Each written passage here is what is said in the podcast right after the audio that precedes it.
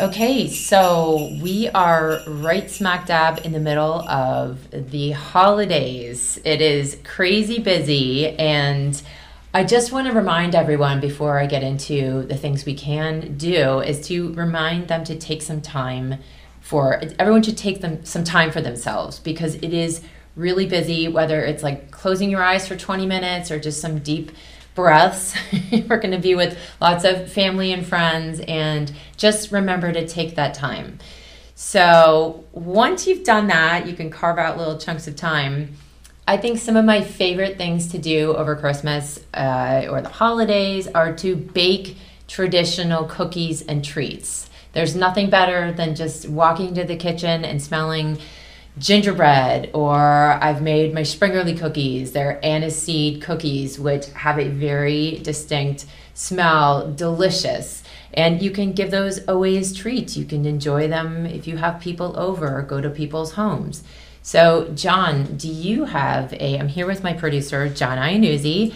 Do you have a favorite treat that you like to bake with your family or something that you grew up with? It's funny because there's one in particular that my wife cannot stand.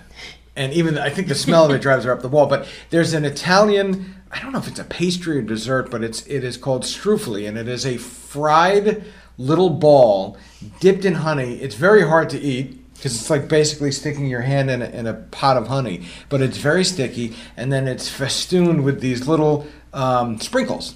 Mm-hmm.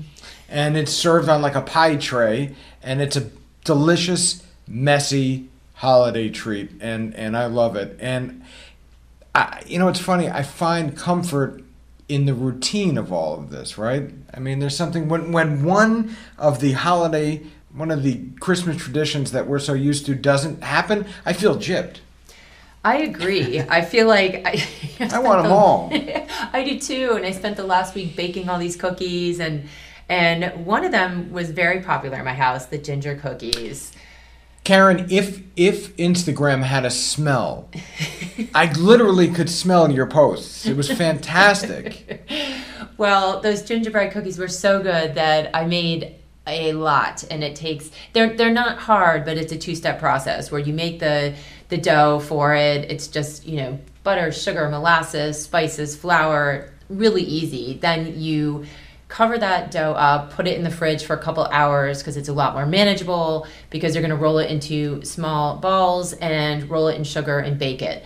So one of my kids came in and said, Wow, those are really good. Well, I bought some special tins to give to people and I went in and there were not many left.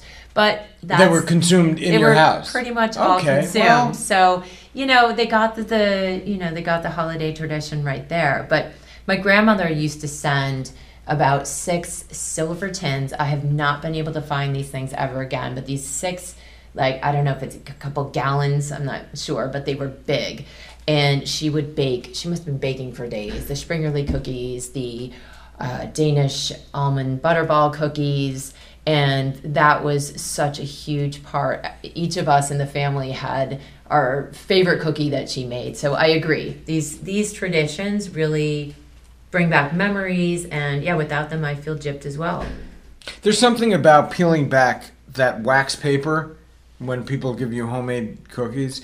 And one year we we actually figured okay we'll make ornaments for the tree um, made out of cookies. So we would you know hollow a little piece of the top of the gingerbread man's head to weave the twine through and we put them all up. And the only thing i didn't factor in was how high a German Shepherd could reach. Half the tree was naked. Half the tree was naked. And while she was in there, she bit the lights too. Oh no, kids. So hang dogs. them high on the tree. Kids and dogs. I know. Yes, that in the yeah, you could make those the cookies or the the dough. I guess they uh, the um, a normal kind of play-doh. I guess homemade but um, wow, okay. The other thing you can do is have a cookie decorating party. That's something that I remember as a child, one of our family friends, again, she must have been in the kitchen for a long time because there were at least 10 kids there. She would make all these different she uh, cookies, sugar cookies, and then she had little stations where you had icing, different colors of icing, and each kid got it looked like a popsicle stick to paint them, and that's something that always stuck out in my mind, in my head, as I remembered kind of Christmas and holiday holiday period, and so I've done that with my children, my own boys, and their friends over the years, which is it's just really fun. It's a great way. Kids are always super excited about Christmas, so. What age did your son start to realize that this was a special time of year? Probably about maybe about three. Okay, I think yeah. anything before that is like just the excitement of just presents, but you could just give them a box and they're happy with Right. it. That's where I got fooled, but but probably around three or four, and just that excitement. I mean, the advent calendar, the presents, and I just love it, not only for kids, but it really is for me. It's better to give than to receive. To think of a really special gift for someone, and to see the look on their face, or just know that they're going to be so happy. Uh, several years back, I had a gift company called Present Perfect, and it was customized gifts, and it was so much fun. I definitely had a knack for picking the right gift. I would just ask you know, a bunch of questions about the recipient, and and it was great to get that feedback. Even then, it was like kind of like Christmas all year long. and you'd hear that people were so happy to get these gifts, and you really put the the the person who was giving the gift had put some thought into it or together we'd come up with something so i think that's a really special december is such a happy month i feel when there's just so much kindness and, and giving right now You know, I I was thinking about this too. It doesn't have to end on the 26th. That that week between Christmas and the New Year, that's a really special time too. I think that people settle into a slower pace, right? The expectations of everyone in, in the workplace are a little bit little bit less.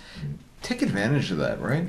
yes i think the lead up to christmas is it's so almost frenetic that's why it's good to take I sent you an email saying we, we're hauling butt to the to the finish line Yes. here on this podcast, and and I know everyone listening probably is too. You feel like you're just careening towards the the last week of the of the month. It's true, and it's so much fun. There's so much excitement, but I do love afterward, like Boxing Day, the 26th. It's a great day to visit friends and, you know, even exchange gifts then, or just to have that time where everything, like you said, it's sort of like, okay, we can relax. That's it's over, but happy memories, and it's leading up to the new year, and yes, but with that in mind, uh, before the Boxing Day and Christmas, I am thinking of a gift guide because I I'm always thinking about gifts as well, and I think there's some really amazing people that we've had on guests that we've had on the podcast, and they have some really really special products.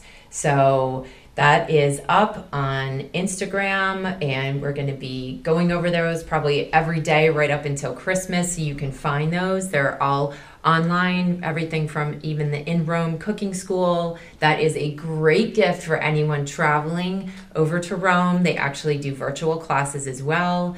We've got the Duchy who makes her fabulous treats and life raft treats. So all of those things are going to be up there and it's a great time to get out and and have a peek. I have uh, a whole list, so please feel free to check that out.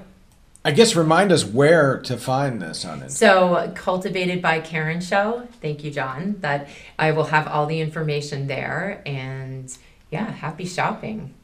We have a few minutes. Why don't we run through some of these? So yeah, so we have if you are local in South Florida, Amici Market, they're probably not doing a lot of shipping, but he has incredible. It's an incredible resource market for really any kind of gift, food related. The as I mentioned, in Rome Cooking School, Spindrift has some great merchandise in addition to, of course, their their other their sparkling beverages. Great mixers, I'm assuming. Oh yes, oh yes, they do. They have those mixers, which are really, really good. Um, you know, there's Millstone Farm. They've got a shop online, a store. You can sign up for one of their food shares.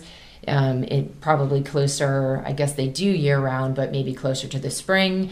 The Duchy has her great, uh, all her cakes, her incredible cakes, and other baked goods. She just says, feel free to reach out to her on her Instagram, which of course I will have on our Instagram. Link will be, and if you're listening on YouTube, just look down in the comment section. There'll be links to all this there. I, I did, by the way, repost pictures of some of her cakes for days after our Oh, interview. Those are incredible. I mean, that was yeah, those are really special. I couldn't help but think she said that people come from far and wide, and she doesn't deliver. So you Right. have to you have to you know make an appointment to, to go to Millbrook, and they drive the cakes back to Boston. yes. And I think I have a hard time having a cup of coffee in the car. So hats off to the people who are sh- shipping these, you know, transporting these cakes because they really are works of art. They are. I mean, food is love. But I don't know how you could even cut into one of those. I mean, I would, I, I couldn't do it. I'd let someone else do the cutting. But And then Life Raft treats. Life uh, Raft. Your I watched the video I think of your son's opening yes, they had what looked like a box of chicken. fried chicken, right? Not fried chicken. It was unbelievable. Those they've got all sorts of treats. She's got she's just incredible, an incredible pastry chef, very talented, and has things for almost I think every holiday and in between. So definitely check that out. They're also on Goldbelly. There's DATG. Dreams aren't.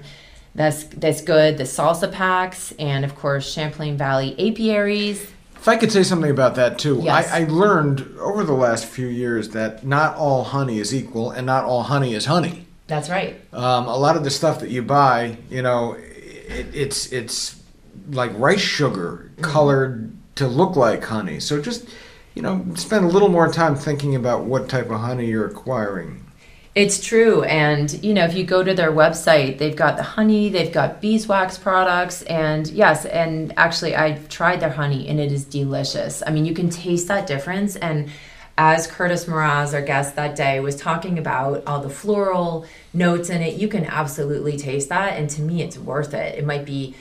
I think it's on par with, with normal honey at the market, but even a dollar more, it is definitely worth it. And like you said, John, you know it's it's real honey. Since producing this show, I've learned to appreciate two things: honey and real maple, oh, maple oh, yes. syrup. Oh yes, and Runamok. I mean, that is yes, the premium maple syrup. They've got all their maple products. They've got their bitters and their mixers, and I mean, I think they even have a sparkling. What they still do, the sparkling maple syrup. But hurry up because I saw that it's Going fast? It's Is it? going Yeah, fast. yeah, Yeah, yeah. you got to get on there. And lastly, you've got uh, J. Earl and Sons. So if you go to their website, uh, they have so many different bar accoutrement and really fabulous vintage products. So we've got that list and it'll be posted every day. We'll be reminding you. So hope this helps your shopping. And I, I would just say again, it's been a real treat working on this show the last couple of months, and I know we have some really exciting things coming in 2023. Want to give us a sneak peek about any of that?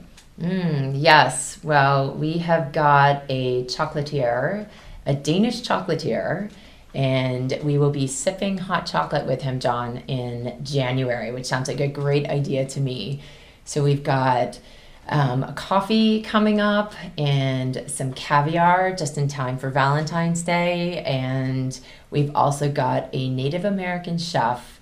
Um, that was a great episode that will be coming up soon. And uh, yes, so stay tuned because we've got a great, great lineup in the new year. So, John, it's been, I'm so grateful to be working with you. And yes, we've had a great, a great run thus far. And I look forward to 2023. And I would just say that people listening, we, we see the numbers increasing every week, which we're so grateful for. Um, feel free to you know give us a review on whatever platform you're listening and subscribing on, and uh, drop us a line uh, in the comment section. Yep, we'd love to hear from you. Thank you. Happy holidays to everyone. Those happy J-I-N-G-L-E-V-E-double-L-S. I love those J-I-N-G-L-E bells. Jingle bells, jingle bells, jingle all the way. Oh, what fun it is to ride in a one horse open sleigh. Jingle bells, jingle bells, jingle all the way. Oh, what fun it is to ride in a one horse open sleigh. Dashing through the snow in a one horse open sleigh.